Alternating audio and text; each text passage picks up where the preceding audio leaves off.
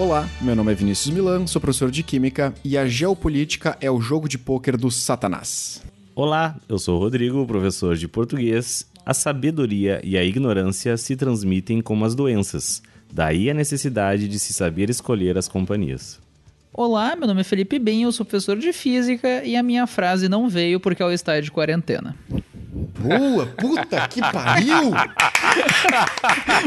Foi no sentimento Muito agora. foi bom, no sentimento. muito bom. merda, Foi cara. improviso, foi improviso, foi muito bom. Ah, o cara Eu tirou da mais- bunda Eu não vou falar agora. mais nada o resto desse episódio, eu já cheguei no ápice da minha contribuição aqui. Olá, eu sou o professor Luciano Teixeira, de Geografia e Geopolítica, e a minha frase é: se não der certo com as palavras, eu desenho o mundo.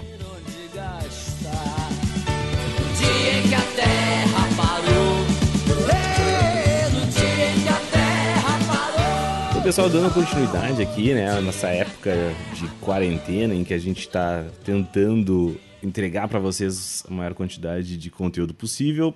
eh, hoje a gente vai trazer o professor Luciano Teixeira. Ele é professor de Geografia, Geopolítica e, especialmente, ator, né? Um cara bastante versátil no mercado de trabalho. Eh, ele vai vir aqui hoje, então, nós para falar com a gente sobre o coronavírus, né? Essa pandemia que está aí em voga, mas já pelo lado da geopolítica, né? Então, o coronavírus ligado à geopolítica, a gente vai bater um papo com o Luciano, né? Então, primeiramente quero dar as boas-vindas ao colega, amigo e professor Luciano. Luciano, seja bem-vindo aqui ao Vestcast. Muito Queres obrigado. trazer algumas palavras iniciais? Eu já quero pedir desculpas adiantado, né, por, esse, por essa experiência. Eu tenho só um parênteses, antes deles falar qualquer coisa, o pessoal que tá escutando de fora não vai ter a noção da dimensão que é, tá? Mas aqui no Rio Grande do Sul, principalmente em Porto Alegre, tem uma rede gigantesca chamada Zafari. E nós temos o garoto propaganda aqui, junto Garoto conosco. propaganda do Zafari. Então, dá uma procuradinha ali. Zafari, Cara, isso supermercados, é- Zafari, é, companhia é um Zafari. em São Paulo, em isso- São Paulo isso- tem é. Zafari. Tem Zafari? Zafari? Em é, São pro Paulo pessoal tem. do resto do país que tá ouvindo, isso é o equivalente gaúcho de sair na novela das oito da Globo. Que barbaridade. se não mais. Não, e mais do que isso, é o comercial de Natal do Zafari, que isso tem um impacto. Te faz chorar. Sempre te Faz, faz, chorar. chorar. É, então fica aí. Seria o comercial do pão de açúcar pro pessoal do Rio de Janeiro. Eu não sei se tem um comercial de Natal do Pão de Açúcar todo ano. também será Mas acho com que não, certeza o foda-se. é melhor, né? Não, é, É, igual o do é. Boticário. O pessoal conhece. O comercial de Natal do Bah, Boticário. boa, Ah, boa. essa foi uma boa analogia, exatamente. Mas pode falar agora, Luciano. Diga seu oi. Olá, pessoal. Mas pr- primeiramente eu quero agradecer, que honra, né? Faz tempo que a gente vem ensaiando essa participação na, no Vestcast. Então, essa semana bastante com bastante ansiedade, né, no primeiro momento.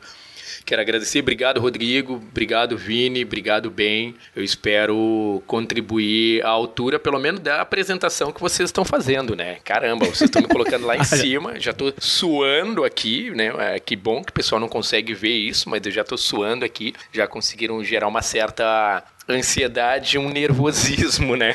Mas muito bom, muito bom. Valeu, gurizada. Cara, obrigado mesmo pela. Já, já vou adiantar então os agradecimentos por estar se dispondo aí nesse momento tão conturbado, né? Tá aqui gravando com a gente. Mas vamos lá então. Então, olha só, gurizada. Aqui a nossa proposta, tá? Vai ser utilizando, claro, tudo isso que está acontecendo, a questão do, do Covid e tal, do, do vírus, e falar um pouco como isso impacta não só a parte biológica. Aqui a parte biológica, claro, ela é muito importante, mas eu acho que tem coisas que acabam, que são coisas distintas que acabam se somando. Então tem a parte biológica, toda a questão de lavar as mãos, precauções, sintomas, mas tem toda uma parte que, digamos assim, que é a ideia geopolítica do negócio. Como é que isso impacta as nossas relações, não só individuais, mas também as relações que nós temos de forma global. Ou seja, como é que influencia isso a relação do Brasil com outros países? Como é que influencia a China, que acabou, digamos assim, partiu dela? Então, essa é a ideia. E a gente pode começar da China falando um pouco, né? Pois é, a questão é, é gigantesca, né? Se a gente for pegar ali a- a- ao longo da história, a gente pode lembrar aqui da gripe espanhola, né? Que surge nos Estados Unidos, né? Que estão dentro de uma, de uma fazenda lá nos Estados Unidos. E aí a, a participação também, né? De soldados americanos ali na, na Primeira Guerra Mundial. E o que, que a gente percebe? Que nós temos uma migração do vírus, uma migração dessa doença, né? Então, ela estoura quando? 1918 vai até 1920. Nós temos uma estimativa aí que a gripe espanhola, ela matou cerca de 50 a 100 milhões de pessoas, né? Quando acaba a guerra, os soldados retornam para casa e levam a gripe espanhola, né? Sim, de presente, né? É, de presente. Então a gente se dá conta do quanto a técnica, o quanto a tecnologia, o transporte acabou disseminando essas doenças, né? E quando a gente pensa na China, e até é muito importante chamar atenção, porque eu já vi também algumas publicações, né? Um estereótipo das pessoas pouco informadas condenando a China como se a China fosse a grande responsável por todas as doenças, né? Por todos né, os males que estão sendo gerados e foram gerados, né? Mas, Luciano, tu não acha que esse, essa culpa que eles que é atrelada à China, isso não é muito fomentado? Porque ainda hoje de manhã eu ainda assisti mais um pronunciamento do Trump e ele se refere ao coronavírus como o vírus chinês. Né? Ele não se refere, não se refere a coronavírus, e a vírus chinês. Isso não é muito fomentado pelos governantes, principalmente o Trump e, por cópia, o Bolsonaro? Foi sem dúvida. Nós tivemos ali a, a responsabilidade né, do filho dele estar tá atrelando a culpa aos chineses. Isso é muito delicado. Bom, então a gente pode pegar ali o exemplo que eu comecei, que a gripe espanhola, ela, ela surgiu nos Estados Unidos. E o pessoal. Não, e eles foram rapidinho, né? Que ninguém chama de gripe americana, É, né? exato. Conseguiram jogar pra Espanha, os caras uma- isso aí, né? Um fun fact, ele é um. O vírus é o vírus influenza, né? Que é o que é o da Isso. gripe no mundo, que é o, O da gripe subtipo H1. espanhola é o influenza. É influenza. Você sabe por que se chama influenza? O nome do vírus? Porque influenza Fun em fact. espanhol é gripe. É, gripe. Ah, não, não, mas a origem da palavra, por que, que eles deram o nome de influenza pro vírus? Isso tem a ver porque antigamente, quando as pessoas estavam gripadas, elas diziam que as pessoas estavam sob a influência do mal. Então a origem é influenza de estar sob a influência de algo que tu não conhece. Antes de conhecer a, a questão de, de que são vírus, o que, que é vírus, influenza. é daí que surge o termo Olha influenza. só. No inglês chama a gripe, chama flu, exatamente por isso, né? Pelo, pelo influenza do espanhol. E no, Ah, olha só, É. aí, ó. E no inglês fica só flu. Vai, só, vai, esse episódio aqui tá bombando, ó, gente. O pessoal piscou, tá aprendendo aqui espanhol, inglês. Exatamente, né? E retomando, é exatamente isso. Os governantes, como o próprio presidente norte-americano, o presidente brasileiro, né, atribuindo o Covid-19 à China, não só um pouquinho, né? É claro, nós temos um aspecto na China, onde nós temos 1 bilhão 400 milhões de habitantes, nós temos um consumo animal gigantesco, eles consomem todos os tipos de animais praticamente, eles consomem morcegos, eles consomem né, cobras, eles consomem ali insetos, eles consomem vários tipos né, de carnes, né, carne também aviária, eles consomem a carne suína, eles consomem carne de cão, então tem todo esse aspecto que é para alimentar uma população de 1 bilhão e 400 milhões de habitantes. E outro aspecto muito forte na China são questões insalubres, né, isso é, questões de higiene. Quando a gente fala ali do SARS, eu não sei se vocês lembram do SARS, que surgiu em 2002, 2003, Sim, que é um tipo de coronavírus também. né? é, exatamente, que tem a ver com o sistema respiratório, enfim, era uma pneumonia típica, né? Ela surge a partir do morcego, ela vai surgir lá na China também, né? Então, o porquê que eu acredito que esses governos, de forma irresponsável, estariam atribuindo né, o Covid à China por ter surgido também é, é esse episódio agora o novo coronavírus que surgiu em 2019, né? Por isso que eles chamam, né, de Covid-19, né? O novo coronavírus que surgiu em 2019 aos chineses porque o foco foi na cidade de Wuhan, né? Onde tem um grande mercado lá na cidade de Wuhan, onde eles consomem todos esses tipos de animais. Os animais são colocados lá vivos e é feito um abate na hora. Então lá tem coelho, tem frango, tem cobra, tem morcego, enfim. E claro, com uma preocupação zero de insalubridade. Só pra deixar claro pra quem tá nos ouvindo, tá? Que quando a gente diz que esse comércio de animais, enfim, estranhos levou ao vírus, não achem que é literalmente comer o animal que causa a doença, tá? O que acontece é que essa transmissão se dá no preparo da carne. O pessoal, como o Luciano falou, ficar abatendo os animais, não sei o quê, tem contato do sangue com os animais, com as mucosas de quem tá preparando, e é nesse processo que tem a transmissão de algum vírus do animal que acabou passando para seres humanos. Então não é exatamente no consumo da carne, né? É no preparo da carne que, enfim, mas foi favorecido Exato. pelo ambiente que tem ali, né? Exato. Mas tem uma outra coisa, né? É, a gente Assim, também come tu- umas coisas estranhas, né? Exatamente, tu querer, tu querer justificar essa, essa pressão para e digamos essa esse preconceito com base no- na alimentação é de um absurdo tão grande. Já tivemos exemplos aqui, é, discutidos até, não lembro qual episódio, mas a questão de comer o coração da galinha. Que aqui no Brasil a gente come coração de galinha como se fosse uma iguaria. Fora do Brasil isso é uma coisa extremamente nojenta. Na China eles não comem, porque né, eu já tive alunos chineses e eles acham nojento a gente comer coração de galinha. Até que ponto o governo chinês conduziu bem o começo do surto em que eles tentaram esconder as informações, eu acho que é outra história. Mas acusar os hábitos deles de serem mais errados do que os nossos, acho que não, não é por aí que a coisa vai, né? É, é, exatamente. Então, quando a gente pega ali quantas doenças nós tivemos ao longo da história, tem um é, 20 minutos, né, um explicando no Netflix Ah, e tem que é aquilo. pandemias, 20 minutos, 21 minutos, e ele vai contar, ele conta, ele vai falar da gripe espanhola, ele vai falar ali, né, da, da peste negra, né, sé-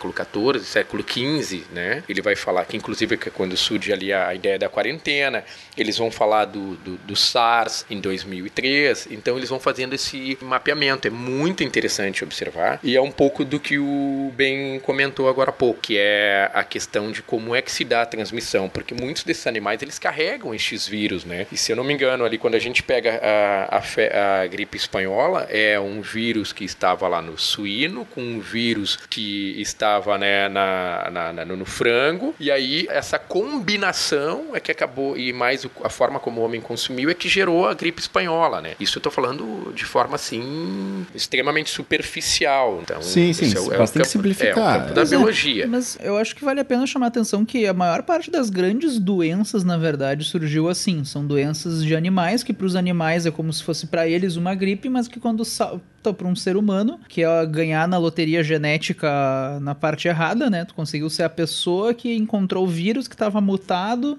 adequadamente para interagir com o teu organismo e tu teve o maior azar do mundo, literalmente. É um Exato. raro, né? É, mas todas as, as principais doenças que a gente tem eventualmente surgiram de animais. Se eu não me engano, a própria tuberculose surgiu de animais e acabou saltando para as pessoas. Então, muitas das doenças que mataram os indígenas quando vieram o pessoal da Europa para cá eram doenças que surgiram nesse contexto. Mas a questão é o que isso não é suficiente para ser um problema, né? Também é o quão rápido a doença se espalha e mais uma série de coisas.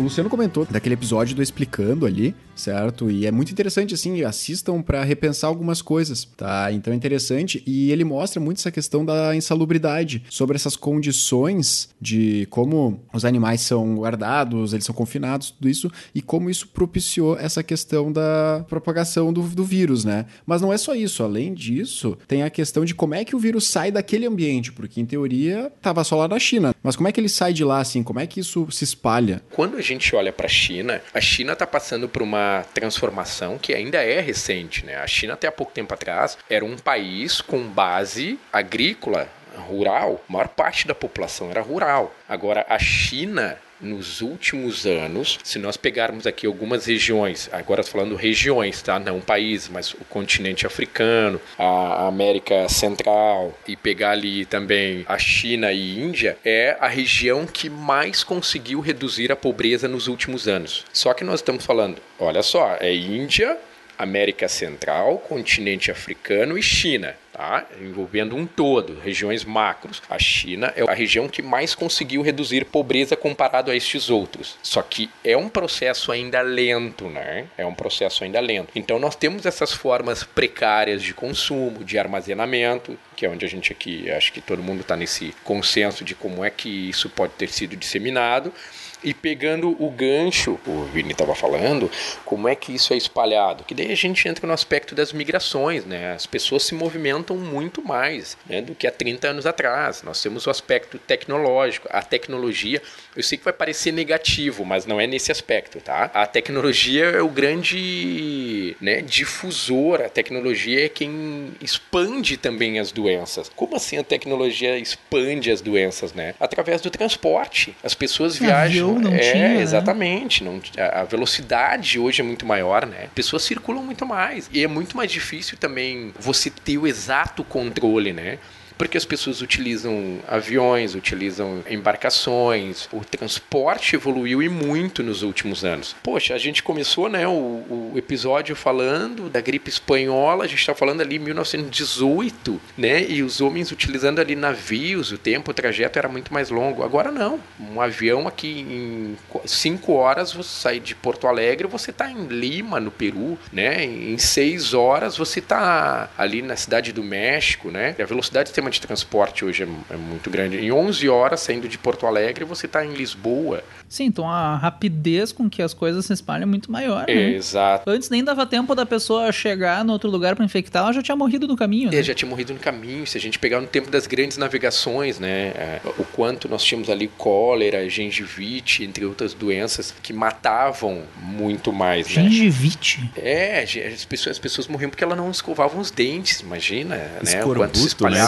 Chamavam escorbuto. Exato, corpo- exato. Sim, ou tu chegava bem ou tu não chegava, né? Exato. Então, a globalização, ela, ao mesmo tempo que ela favorece a comunicação, ela aproxima as pessoas, ela dá essa ideia né, desse mundo sem fronteiras, essa velocidade. Isso a gente pode pensar no mundo online, né? Tanto que a gente está acompanhando as notícias em tempo real no mundo inteiro. A gente pode assistir o pronunciamento da Angela Merkel ao vivo, mas ao mesmo tempo essa, esse chinês, né, lá da cidade de Wuhan, ele circula, ele foi para Hong Kong, e aí alguém que saiu dali foi para o Japão, Coreia do Sul, e aí, nossa, primeiro caso, tem notícia, foi em dezembro, não foi? Foi em dezembro de 2019. Né? Ali Sim. eles começaram a levantar, dezembro de 2019. E aí nós estamos falando de um pouco três meses aproximadamente e nós temos 20 mil casos nos Estados Unidos. Caramba. 20 mil casos nos Estados Unidos. Nós estamos falando de três meses. Então essa velocidade Sim, e absurda. provavelmente até o pessoal tá ouvindo esse episódio, pra deixar claro, a gente, tá, gente tá gravando isso dia 22 de março. Até o pessoal tá ouvindo isso, os números já devem estar completamente mais assustadores. Qualquer registro que tu faça, ele se desatualiza muito rápido, né? Tem que ser um registro meio quase hora a hora, assim, porque é, é, É, processação basicamente hora a hora.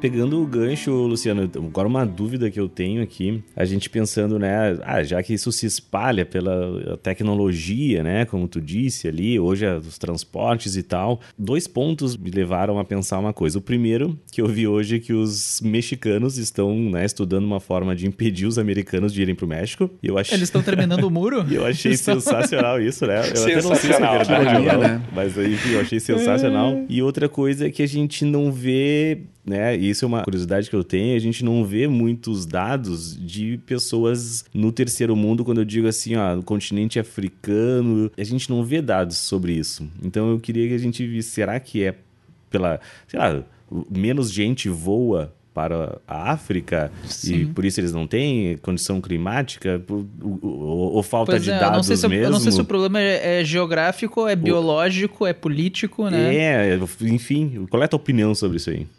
Pois é, a gente tem o caso. Quando a gente pensa assim, o, o foco, né, circulação. Vamos pensar circulação. É, A China 1 bilhão e 400 milhões de habitantes, Estados Unidos tem 328 milhões de habitantes, Europa tem cerca de 748 milhões de habitantes e os principais polos de atração hoje no mundo são Estados Unidos, Reino Unido, França, Alemanha, Japão, polos de atração em geral assim, né, para para quem migra, né? Claro que nesses países que eu citei a, a entrada ela é muito mais difícil, ela é muito mais controlada. O porquê que a gente identifica um volume muito grande nesses países? né? Além de nós termos ali uma população ah, absoluta bastante elevada, nós temos uma circulação muito maior, né? O trânsito é muito maior nesse país. Continente africano, Rodrigo, eu fiz essa pergunta, eu, eu, eu fiz também essa pergunta, eu fiquei pensando nisso, né? A gente tem ali na Nigéria 190 milhões de habitantes aproximadamente na Nigéria. Por comparação, o Brasil é o que? Uns 200? No Brasil nós somos 211 milhões, né, no Brasil. Nós temos aqui aproximadamente 1.300 casos hoje disso, pegando ali dia 22 de março, cerca de 1.300 casos. A Subiu Nigéria... pra 1.500 agora há pouco, tava olhando aqui no celular. Olha só, atualizando, né? Tudo em tempo real. pois é. Vamos lá. E a Nigéria, nós podemos trabalhar com a questão ali. E aí eu vou ficar também, fica o, o gancho, como o Rodrigo falou, da questão biológica, o Ben também reforçou. Será que estaria associado ou a questão anticorpos, porque naturalmente nós temos ali no continente africano um continente extremamente rico, extremamente rico, vamos deixar claro aqui, né? Em dezenas de recursos, vão, é, vai de petróleo, né? ouro, diamante, gás, carvão, urânio, ferro, manganês, enfim, né? Mas nós temos vários países em situação ainda de miséria, de pobreza, isso devido à exploração histórica, né? Então, países que se desenvolveram muito pouco. Ou nós podemos associar a questão da imunidade, são populações que cresceram em meio a uma grande dificuldade, né? econômica. Nós temos ali países onde eles consomem inseto, para vocês terem uma ideia. Eles né, pegam um tipo de rocha e vão moer essa rocha para extrair os sais né, da rocha para poder consumir. Então, ou tem a ver com uma questão da imunidade, aí eles seriam mais resistentes, mas, aí eu vou abrir também um, um parênteses, não podemos esquecer do surto do ebola 2013 e 2014, Sim, né, que uhum. impactou com muita força a África Ocidental, que quando eu falo África Ocidental, eu estou falando de Costa do Marfim, eu estou falando de Nigéria, né, eu estou falando de Gana, eu estou falando de Guiné, eu estou falando de Libéria, e impactou, né, e isso foi um, um caos, e aí o caos lá foi muito maior, porque em termos de saúde as estruturas são extremamente precárias. Então, pode ser, nós temos ali ou a dificuldade de fazer o levantamento desses dados, né, e aí eh, eu não vou conseguir responder com propriedade, ou ao, devido à dificuldade para levantar esses dados, ou o sistema imunológico. É que é uma verdade é que os casos são bem menores comparados à Europa e comparado também aos Estados Unidos. E também a gente pode olhar o seguinte: quando a gente fala do Covid, a gente está falando do a gente tem um determinado grupo, né, uma determinada faixa da população que estão mais né, sensíveis ao vírus, que é a população idosa, né? Então, quando a gente Hum, pensa no continente africano, o continente africano, basicamente, ele é composto pela população jovem e adulta. Ah, tem isso. Jovem isso, né? Não e me adulta. Faz É, sentido. né? jovem Uhum. adulto. E aí, quando a gente pensa assim, se a gente pegar o percentual da população que está falecendo na Itália Sim. ou na Europa, é a população idosa. Quando a Sim, gente olha, sim. é, quando a gente olha para a Europa, o continente europeu é um continente basicamente idoso. Ele tem uma estrutura etária idosa, né? A expectativa de vida lá é muito mais elevada e é a faixa que está sendo afetada. Tanto que a Itália divulgou uma nota que Cara, é muito triste pensar nisso, né? Que aqueles contaminados com mais de 80 anos, eles não iriam priorizar, né? Sim, porque não tem mais leito e tem que escolher quem tem mais tempo de vida pela frente, né? Exatamente. Então, entre um, um contaminado de 65 anos e 80, eles vão escolher tentar salvar o de 65, né? Sim. Puxando para os conteúdos da parte de vestibular e Enem, para quem tá nos ouvindo, isso seria aquilo que é das pirâmides etárias? Esse é o nome que se Isso, estuda em a gente- geografia? é, lembro. é, a composição das pirâmides etárias, que estuda a idade da Aí, ó. população, né? a estrutura, como é que ela se organiza. Então, o continente europeu é um continente idoso. Se a gente pegar o continente africano, falando em continente agora, eu sei que é complicado, né? A gente tem que ter esse Sim, cuidado. porque às vezes- generalizar, É, né? generalizar. Nós estamos falando de 54 países do continente africano, onde a gente tem tanto Egito no norte, África do Sul. No sul são os países mais desenvolvidos, mais organizados. Mas em média, a pirâmide ela é jovem, em média, né? Quando a gente pensa. Hum, Sim, A interessante. gente tem uma taxa de fecundidade do continente africano que é de 4,45 filhos por mulher. Isto é, é uma, Ah, é- alto, é, né? uma taxa muito alta. O Brasil, a gente está falando de 1,7 filhos por mulher e idade reprodutiva, né? Que vai de 14 até os 49 anos. Então, acho que tem um pouco disso também, Rodrigo. Você fez a pergunta ali.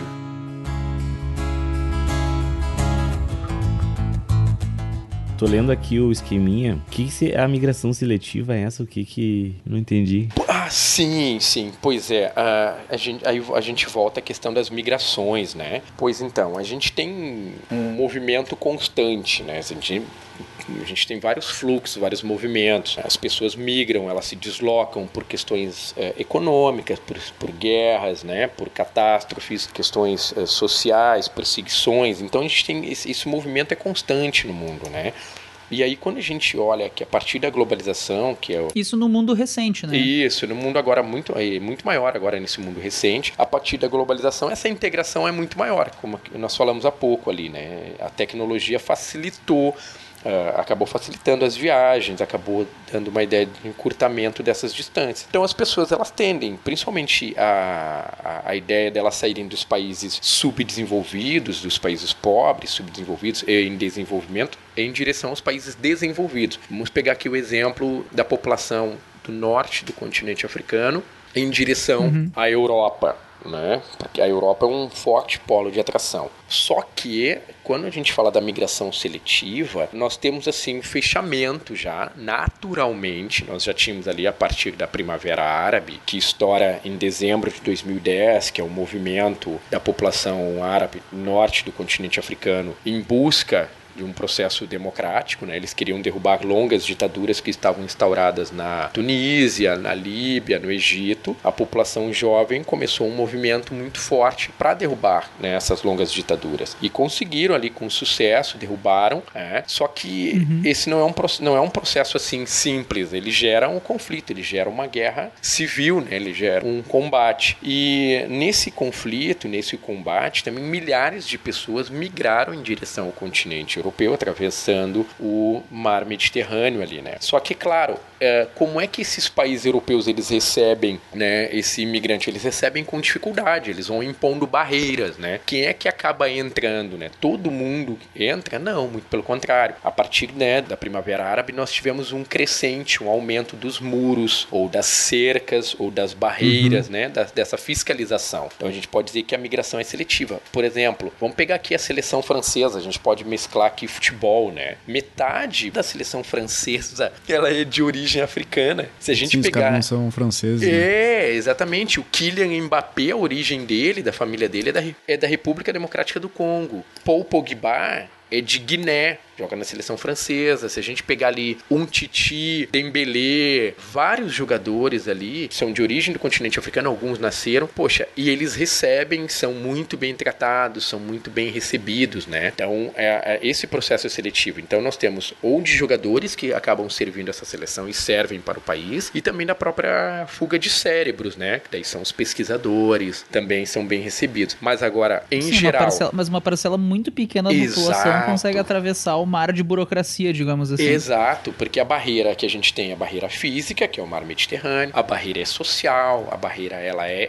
étnica, ela é religiosa. Nós temos uma série de restrições e de uns anos para cá a União Europeia, o bloco da União Europeia, eles acabaram fortalecendo a fiscalização no mar Mediterrâneo, Uhum. gerando informações. Então eles estão dificultando cada vez mais, cada vez mais Sim, essa esse- migração esse- Essa migração não é tão livre quanto possa parecer, né? Exato. pelo contrário. E embora as pessoas elas circulam, elas se movimentam muito mais, né? Sim. Mas eh, a fiscalização é cada vez mais forte. Ah, vocês citaram há pouco ali, é engraçado, curioso no mínimo, né, que os mexicanos vão tentar, né, barrar, conter a entrada dos norte-americanos no México. Olha só, processo inverso agora, né? Porque os mexicanos historicamente tentam entrar nos Estados Unidos, buscando uma receita muito maior. Inclusive, os mexicanos que moram nos Estados Unidos, eles repassam seus salários, né, para as famílias mexicanas que estão no México. E isso representa uma das maiores receitas também, né, do estado mexicano. Sim, mas só que os Estados Unidos impõem uma série de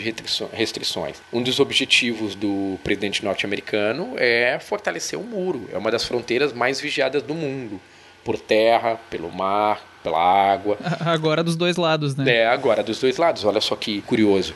E a questão do vírus vai reforçar ainda mais. Se já tínhamos uma fiscalização né, para tentar impedir a entrada de imigrantes, agora imaginem com a questão do Covid. Tanto é que vários países fecharam suas fronteiras, né? A gente começou ali, Sim. os Estados Unidos impedindo o pouso de aviões com origem da Europa. Europa, aham. Exato. O Peru fechou a fronteira recentemente, o Chile fechou a O fronteira. Peru endureceu, né? O Peru teve que é, ser firme, né? É, Porra. exatamente. Vai ter a piada do Chaves É, aqui. olha. A pausa é a piada do Chaves agora. O Peru teve que endurecer, exatamente. O Peru teve Mas que. eles estão enfrentando de cabeça erguida, né? É, mas eles estão. É. É, mas é que se a gente para pra pensar, olha só que loucura, né? Nós já tínhamos uma fiscalização. Isso começa bem, muito forte em 2010. Eu nunca vou me esquecer do, do Papa pedindo pro povo europeu, né? Receber nossos irmãos africanos, pedindo para conceder, porque é, tem uma questão. Sim, que é o em- problema dos imigrantes e tal. é, né? o problema migratório, isso é, como disse o Papa, né, pecado é renunciar, né, o, o encontro com o outro. Então, e a Europa se fechou cada vez mais. Agora, então, com o vírus, bom, a Alemanha fechou fronteira. Pois é. Ah, não, renunciar ao encontro com o outro é,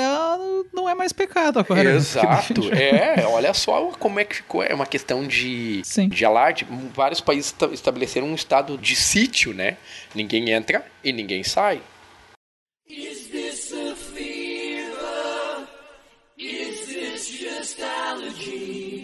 Ao longo dos últimos anos, a gente teve, como tu estava comentando, também o desenvolvimento de muitos blocos econômicos que dependem disso, né? De livre trânsito, livre Exatamente. comércio. E eu acho que é interessante também de pensar como é que isso vai ficar agora, né? Com a questão de que a tendência é os países se fecharem, né? Não só por uma questão social, cultural, mas uma questão de sobrevivência, né? Não sei como é que isso pode impactar a maneira como a gente faz economia hoje, né? E de certa forma, como isso pode impactar o capitalismo como um todo, né? Essas fronteiras que estão sendo alteradas, elas estão sendo mais endurecidas, menos endurecidas. Como esses blocos, eles vão. Como é que isso vai acontecer? A gente não sabe. Eu não sei se tem como ter uma previsão disso. É, mas é, é que, na verdade, esse vírus foi inventado pela China exatamente para quebrar a economia dos outros países, né? Não sei se vocês estão sabendo. Claro. Eu recebi É, no, não, mas no o, WhatsApp ali. o Uber que eu peguei me disse que é pra matar os idosos. É, não, é, ele já... Previdência, é, previdência o nome disso, É né? duas cajadadas, né? numa- Não, duas mortes numa caixa. Duas, ca...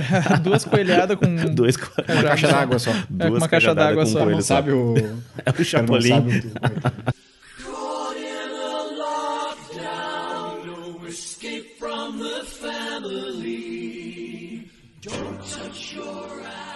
Será que é possível fazer algum tipo de previsão de como é que esse tipo de situação pode impactar o que, vai ser daqui pra frente desses blocos econômicos? É, é a questão, né? A gente pega o gancho das migrações. Se a gente pegar o bloco da União Europeia, é o bloco mais desenvolvido, né? mais organizado que nós temos ali como modelo, porque além deles terem criado uma moeda única, que é o euro, criarem a, a situação também de trabalho, existe ali o que eles chamam de espaço Schengen, né? O acordo de Schengen, que implica na livre circulação de pessoas sem o controle de fronteiras entre os países membros, né? Então, por exemplo, o Vini né, e o Ben, eu não sei do Rodrigo, porque a, a gente conhece há, há- pouco tempo, mas, por exemplo, os meninos estiveram ali passeando e estudando pelo continente europeu e vocês perceberam que ao transitar de um país para o outro, que vocês entraram livremente. O Rodrigo foi pra China, né? O Rodrigo tem essa. Opa, ainda bem que foi no ano passado, ano retrasado. foi agora em janeiro que o Rodrigo Foi, voltou. voltei ontem. Cheguei, cheguei ontem de. Cara, se tu voltou ontem da China, era melhor ter ficado lá, na real. Inclusive, esse microfone que tu tá usando, Essa- Luciano, eu dei uma testada nele hoje. Mas de boa, tá? Aquele espirro que eu dei ali, depois eu passei É. na camiseta e tá de boa. Ah, eu passei álcool, eu passei álcool. Eu passei tá. bastante álcool. Por isso que a gente tá fazendo a distância, né? É, esse é o É. jeito.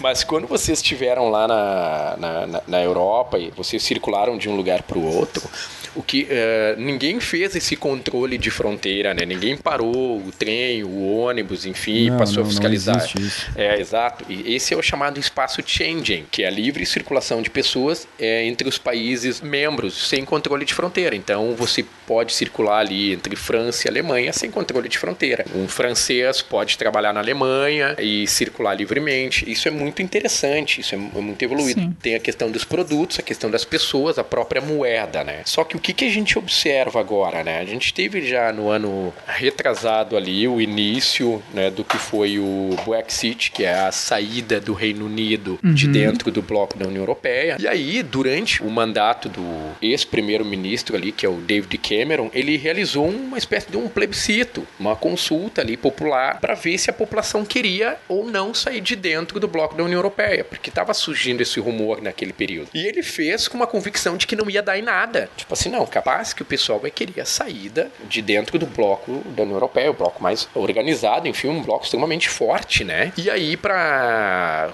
surpresa, para infelicidade, né, uma parte, uma, uma maioria, tudo bem que a diferença foi pequena, mas a maioria acabou optando pelo sim para deixar o bloco da União Europeia. Então ele começou um processo, né, levou um pouco mais de um ano para formalizar, porque as questões são bem delicadas. Daí aí alguém que é um cidadão inglês e tem uma casa na França, como é que fica isso? Como é que iria ficar a circulação de produtos, a circulação de pessoas? Aí o francês que trabalhava na Inglaterra, como é que ia ficar essa circulação? O Reino Unido foi o primeiro a realizar isso. Claro que nós tínhamos ali motivos econômicos e também migratórios, que é o que o Rodrigo perguntou há pouco ali sobre a migração seletiva, porque é uma forma de controlar, é uma forma de controle de uma barreira, né? É como se e isso é uma ruptura, é um retrocesso no momento em que o mundo pós-Guerra Fria, quando acaba a Guerra Fria, porque a gente está ali falando de dois grandes blocos durante a Guerra Fria. Pós-Guerra Fria, nós vamos ter o surgimento de vários blocos de, re, de integração, de aproximação, de, de comunidade. E aí, no momento em que o Reino Unido faz isso,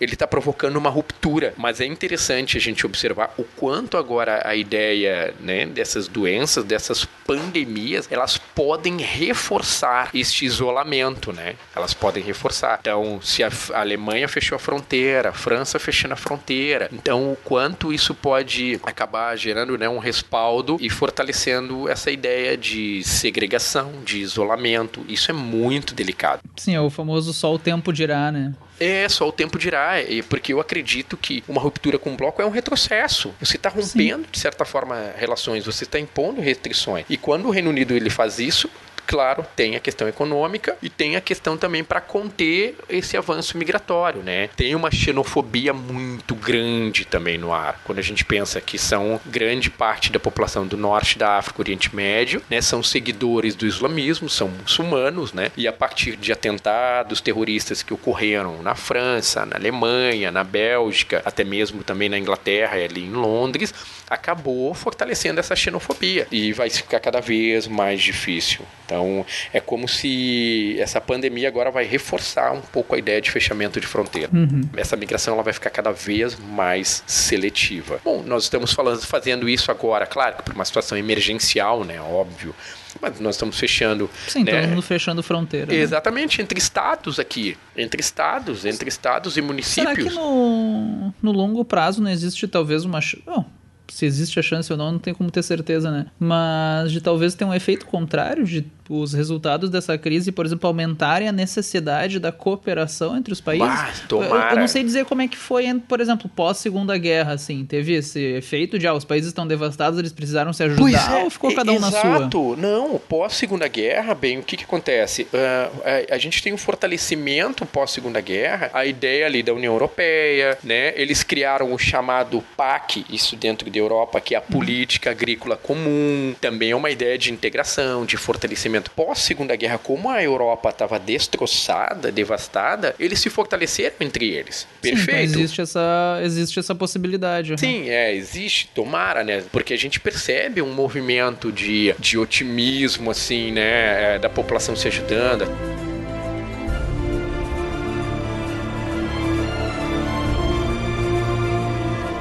Surgiu uma coisa de discriminar os chineses. Né? O governo brasileiro fez isso, né? a população começou a fazer isso, uma certa discriminação de olhar um chinês e enxergar a doença. Né? Tomara, isso que tu falou, essa ideia de cooperação, mas no momento é de seleção, é de fechamento. Esse preconceito contra os chineses, eu acho que, como a gente tinha falado no começo, né, eu acho que isso é meio que já intencional como eu falei do, do Trump, né? É meio que uhum. intencional. Isso, Sim, é, isso, é intencionalmente reforçado. É, isso dentro da análise do discurso, né? Que é uma vertente da linguística ali que a gente estuda. Dentro da análise do discurso. o cara puxou tu... um carteiraço aí. É, não, vamos lá, vamos lá. Aquilo que a gente tinha falado dele chamar de vírus chinês, isso, isso. Traz um, inco um inconsciente coletivo. Claro. Né? Isso diz muito. Então, a escolha da, da, das palavras deles, isso aí já faz, entendeu? E aí daqui a pouco tu vai ali e diz, não, eles. Ah, mas eles demoraram a fazer tal coisa.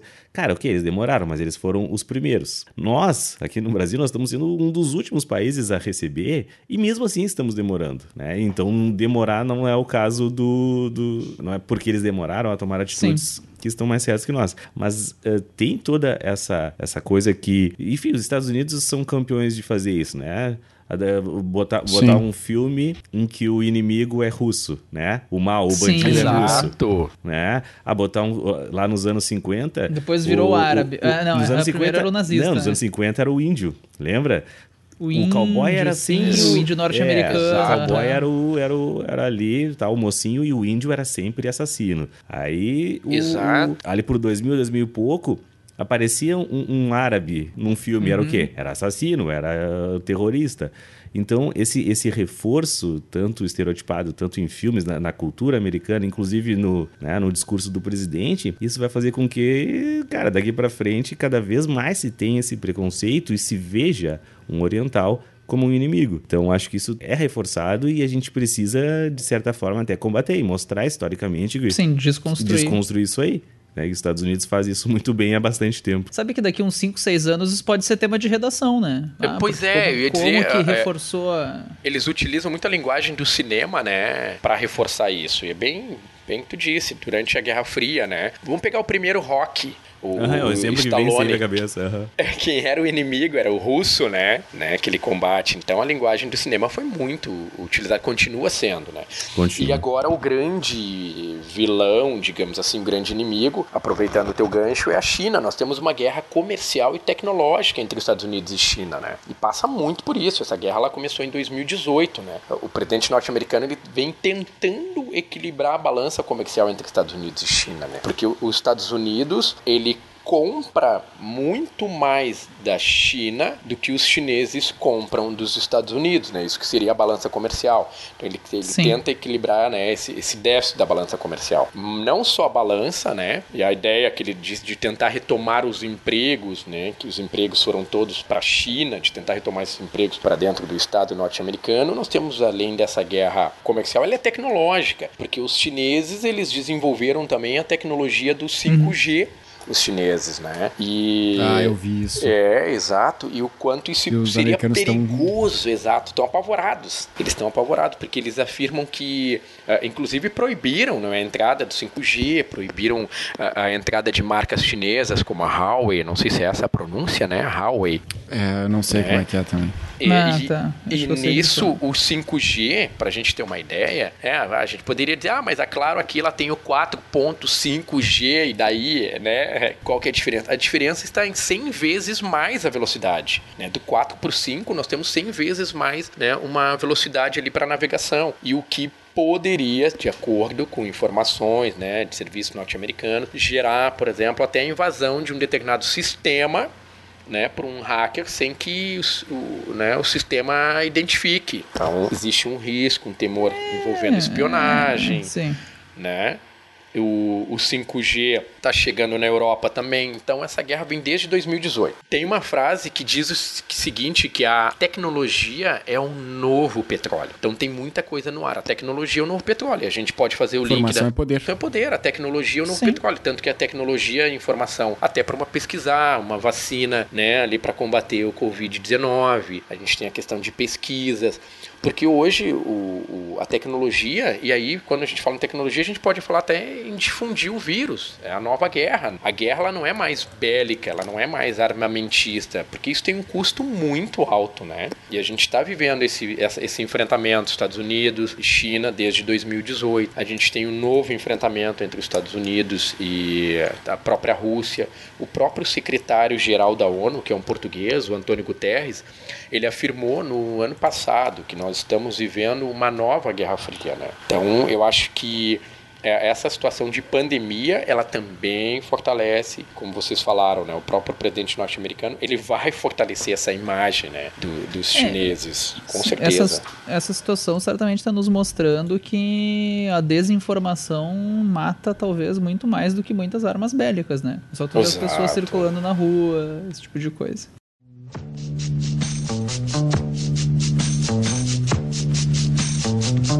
Olha só, gurizada, a gente tá já falou bastante sobre toda essa questão, mas uma coisa que eu acho que a gente podia discutir assim essa questão assim para finalizar os impactos dessa pandemia, assim. Hoje, quais são os impactos que a gente pode observar já e coisas que a gente pode projetar para no futuro acontecer, assim, do, ponto de vista econômico, de migrações, tudo assim. O que, a gente poderia destacar? Pois é, na, na verdade, nesse momento a visão ela é um tanto pessimista, né? Eu, até que para finalizar e finalizar com uma visão pessimista é ruim, né? Mas não tem como a economia mundial não sentir os efeitos, até porque nós estamos falando de um isolamento social, né? Nós estamos falando de uma quarentena, nós estamos falando dos países fechando as suas fronteiras, né? Um estado de sítio, o próprio território brasileiro, nós estamos também diminuindo a circulação entre municípios e estados, a, a proibição das pessoas elas irem para a praia, é que nesse momento é comprovado, que fique bem claro, que o isolamento social ele é a melhor solução, é a melhor saída é comprovado e, aqui ninguém contesta isso. Mas agora falando do ponto de vista econômico, as pessoas estão circulando menos, os shoppings estão fechados, o comércio de certa forma eles estão fechados, as pessoas estão ficando restritas dentro de casa, né? Uh, shows e eventos cancelados, né? Nós tivemos ali uma semana, né, em que a, a bolsa de valores ela foi, ela acabou panicando, né? Todos os dias, os termos que os termos que eles utilizam, né? Panicou o mercado, o dólar fechando a 5,20. Então, uma série de, de, de efeitos, né? um efeito cascata, um efeito dominó, que vai atingir a economia e nós vamos ter que buscar uma reestruturação em cima disso, mas é mundial. E, e a gente, claro, essa economia, é, é, esse, essa recessão econômica, ela vai atingir o grande, né, o médio e o pequeno. Mas assim, a gente pode ver que os grandes eles vão acabar sobrevivendo, né? O Estado ele vai acabar amparando. Mas a minha pergunta é, cara, e, e o pequeno como é que ele fica, né? E o, o, o vendedor ambulante, porque a gente está tendo isolamento social e aí fica uma reflexão muito grande, né? Tem muita gente ainda que tem um conforto e uma estrutura para ficar dentro de casa, para não precisar trabalhar, consegue mobilizar uma receita, mas e aí eu fico, eu fico pensando, cara, no, no, no vendedor ambulante, eu fico pensando na, na, na, no pequeno comércio, né, no entregador de pizza, enfim, uh, ao mesmo tempo que nós estamos isolados, o entregador de pizza ele está se expondo, né, a, a, senhora que vende o café com leite no ponto de um, um terminal de ônibus, né, no terminal ferroviário, porque as pessoas não estão circulando e ela não está mais vendendo esse produto, o motorista de aplicativo, porque as pessoas circulam menos e ele só ganha quando ele circula. Então, o impacto é, é, o, o, Covid ele não vê classe, né? Ele, ele, atinge todo mundo. Nós tivemos ali, foi no meio da semana, a, acabou falecendo o presidente do Santander, né? Não sei se sim. vocês viram isso. Sim, então ele não. Uh, nós temos ali o, o presidente do Internacional foi diagnosticado com o Covid, o, o, técnico do Flamengo, Jorge Jesus, também diagnosticado. Né? A Angela Merkel está em quarentena. Mas quem é que está muito mais exposto? É o trabalhador da rua, aquele que não pode parar, que continua na rua ele está muito mais exposto. E quem tem um poder aquisitivo maior, ele tem mais chances, ele tem um plano de saúde, ele consegue buscar uma rede de hospital com estrutura, embora talvez nós tenhamos ali em abril, nós vamos ter um colapso no, sistema de saúde, assim como teve na Itália assim como teve na China. Itália, China, França, Alemanha montaram estruturas externas. A Itália está utilizando navios, transformando aqueles navios em hospitais. Nós não vimos ainda esse movimento aqui no Brasil né? porque isso ainda infelizmente é tratado como piada, né? como uma pequena gripezinha, infelizmente. Né? Mas é. nós vamos ter o colapso do nosso sistema de saúde, nós vamos ter sim uma recessão econômica, né? se faz necessário medidas, uh, mas as medidas não só para a classe média, para os grandes, para os banqueiros, tá? mas e aquele trabalhador autônomo? Qual vai ser a medida, qual vai ser a receita e os juros. Então é toda uma cadeia, é gigantesco. Vocês viram as fábricas de automóveis acabaram proporcionando ali férias coletivas, né? E para os seus funcionários, né? Várias lojas, o comércio tem feito isso. Então nós vamos levar um tempo para recuperar tudo isso, sem dúvida alguma, sem dúvida alguma. Essa era a ideia, né, do, quando se criaram o vírus, que era quebrar as economias, então Eu acho, que, é. eu acho que então é, né? o governo chinês. Tu recebeu no WhatsApp, é, né? O, é. governo chinês, eu acho que ele está conseguindo o que ele queria, né? Exato. E quanto nós somos frágeis, né, cara? Porque, olha, nós isso inventamos. Isso é o que mostra, né? É, nós inventamos a tecnologia, mas o quanto o vírus pode fragilizar, né? E aí fica, né, o apelo, pelo amor de Deus, né, o quanto um, um, um, um cientista, um pesquisador, um infectologista, né, ele tem que ganhar muito, muito, mas muita grana. É verdade, gente. Eu recomendo, ó, quem faz pós-graduação tem que receber bastante. É. Bom, vamos pegar ali o H1N1, a, a vacina, né? Quanto isso representou, né? A vacina para o H1N1. Agora imagine agora uma, a criação de uma vacina para o Covid-19. Quanto esses profissionais eles precisam ser muito bem remunerados. Até né? porque para bancar as orgias e a maconha, né, eles precisam gastar bastante, Sim. porque é só isso que eles fazem Exato. na universidade. E tá cara a maconha, né? Não que eu saiba, mas enfim, um Exato. amigo meu me falou que tava. E aí, então eles precisa precisam... facilitar. tem, que, tem, que, tem que pagar bem essa gente, né? Tem muito, dólar, por né? favor. Exatamente, pelo amor de Deus. Então acho que era isso. Mas, bah, Luciano, muito obrigado. Poxa, disponibilizar o tempo aí, podia Pois é, estar. cara.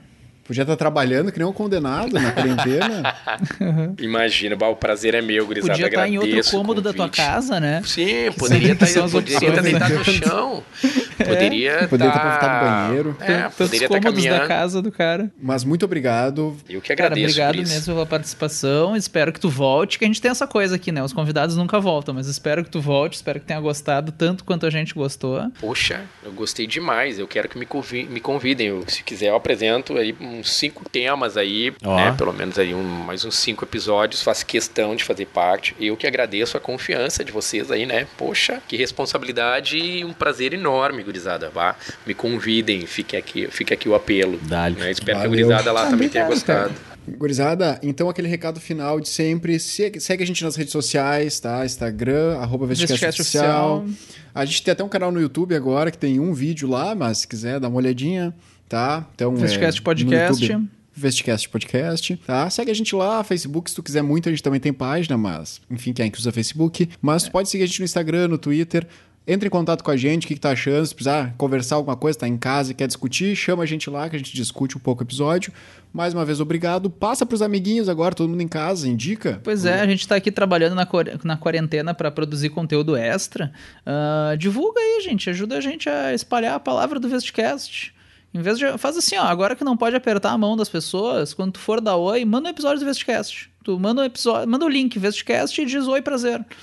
Que é uma nova, nova forma de cumprimentar sigam, as pessoas. sigam, sigam o Luciano também, mandem jobs, né, É. Luciano? Ah, pois Se é, alguém Luciano, quiser. faz o teu jabá aí, tuas redes. Opa, bah, valeu, gurizada. Aqui, espaço. Eh, de qualquer forma, também já divulguei né, a- o Vestcast ali no O Insta, Zafre. mas quem quiser seguir é Tiano Teixeira no Instagram. E também tem uma página que é Geografia Sem Moderação. Né, onde eu compartilho ali links de atualidades e geopolítica, tá? Fiquem à vontade aí. E bah, valeu, gurizada. Olha, foi demais, um prazer imenso. Então tá. Falou, gurizada. Abraço, até mais. Valeu, forte abraço. Um beijo enorme, guris. Valeu. Tchau, tchau. Beijo no coração. Então tá, gente. Muito obrigado pela atenção. Até.